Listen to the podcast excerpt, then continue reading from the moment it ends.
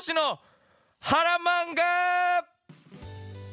ありがとうございます。今日もこの時間がやってまいりました、は残しのね残しの珠玉の一冊を紹介するコーナーでございますね。はい。残しが今日紹介するのはこちら。サマータイム連打。これ聞いたことないですか？サマータイム連打？サマータイム連打。まあすいません。本当に今もうクリスマスだぞとか冬だぞとかは一旦もう抜きにしてください。本当ね、うんうんただやっぱアニメ化そうアニメ化もさこれね「ジャンププラス」っていうジャンプのアプリでね連載されてた漫画なんですけどこれね、うん。サマータイム連打っていうのがそのタイムリープのねお話なんですよねこれが、うんうん。ね、このある離島がちょっと舞台になってましてそこのね、離島に残るその昔からのこう言い伝えというのなんか影の病っていうのがあってはい。その影の病っていうのがその自分とよく似たこのドッペルゲンガーが現れるみたいなことなんですよ。はでそれを見たら殺されちゃうみたいなね。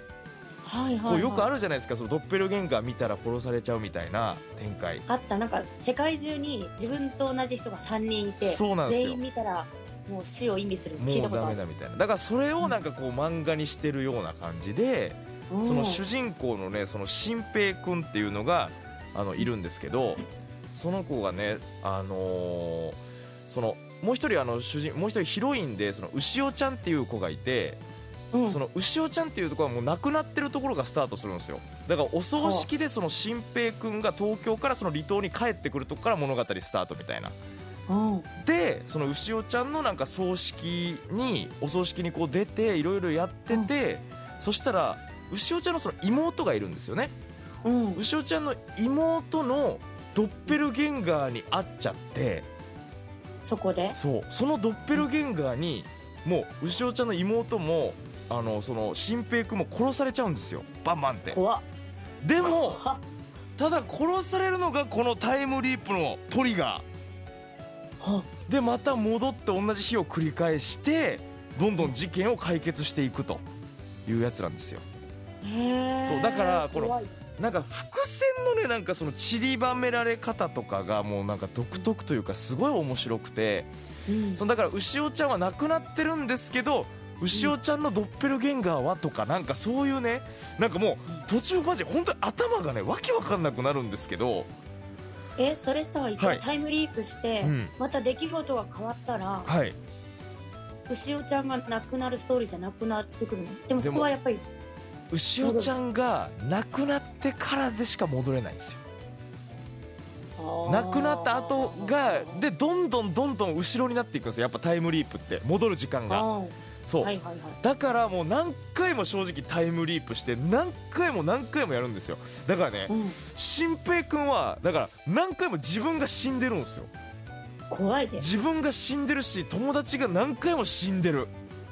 うん、でもその逆境をと取りななんですか乗り越えてというかもう絶対に次は助けるんだという思いでもう普通だったらね心折れてますよ。あんなに友の死を何回も見たりしたら。でもさタイムリープするときにさ、うん。その前にあった記憶っていうのは全部持ったままタイムリープするの？持ったままいけるんですねこれが。はあ。だからその時まで殺されるまでの記憶を生かしてどんどん変えようとするんですけどうん。これねなかなか変えられなくてもうなんかここをその例えばなんていうんですかね。ここをもう分かりやすく言えば本当ここで食事すればよかった。みたいな瞬間ってあるじゃないですか。はいはい。で、うんうん。ここで食事すればじゃあよかったんだってなってここで食事しようとすると違うとこでやっぱまたなんか起きたりとかして、うん。もう何回戻ればいいんだよというね。はあ。ただやっぱその時にはい。戻ろうと思って戻れるものでもないんでしょ？そうなんです。知らないとダメなんですよ。知るのがトリガーだからでしょ？そうだから自分で打ったりとかするんです頭とか。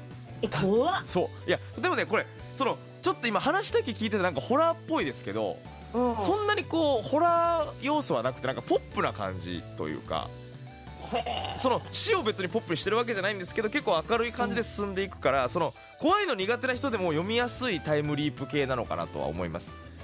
結構まあ確かにグロテスクなシーンもありますけどまあまあまうんあというミステリーまあタイムリープでもうミステリーを読んでるみたいな感じで見ていただけたら楽しめるのかなというね。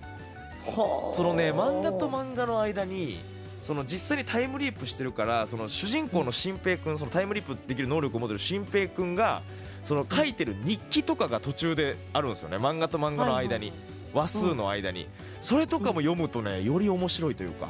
あへえそうかこの時あれがあったからこうなるんだみたいなとかあの時のうん。あの人の発言はそういうことだったのかとかがやっぱめちゃくちゃ多いというかね。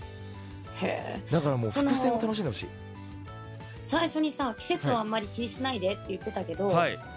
サマータイムに意味はあるんですか？あもうサマータイム連打はもうあのシンプルにあの夏のお話という意味だと思いますあれはそうそう夏のひと夏のなんか話なんですよねそのタイムリープが。はいはいはい。でこれもうあの完結もしてますしアニメもあるんでうん。ちょっとあの漫画読むの苦手かもという思う方はまあアニメで入っていただいてもいいのかなと。サブスクでね見れますんで。うーん。そう。だからもう本当多分読みたくなって咳してると思うもう福すいません息子が咳き込みました。そうですよねもう。あ大丈夫大丈夫。ごめん怖かった。怖かったかな。怖かった。えー、ごめん。でも本当にその主人公とかかっこいいから本当にめっちゃ絵も綺麗なの？絵もめっちゃうまいです。だからねあのタイムリープ系が苦手な人も多分多いと思うんですよ。何回も繰り返してみたいな。そのなんか何でもありじゃんみたいな思うけど、うんうんうん。かなりなんかこうそういうねご都合展開はあんまないんですよ。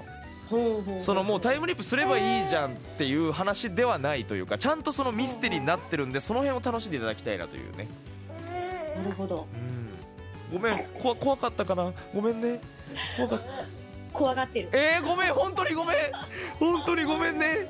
あでのも怖い話じゃないんだもんね。そう本当ヒーローの話だから。本当に明るいヒーローが助ける。結局どういうエンドで終わるのかっていうのを楽しみにしていただきたいなと思います。ね。すみません、本当にね。さやさんの息子さんを怖がらせてしまいましたが 今日の一冊はサマータイム連打でございました。ありがとうございました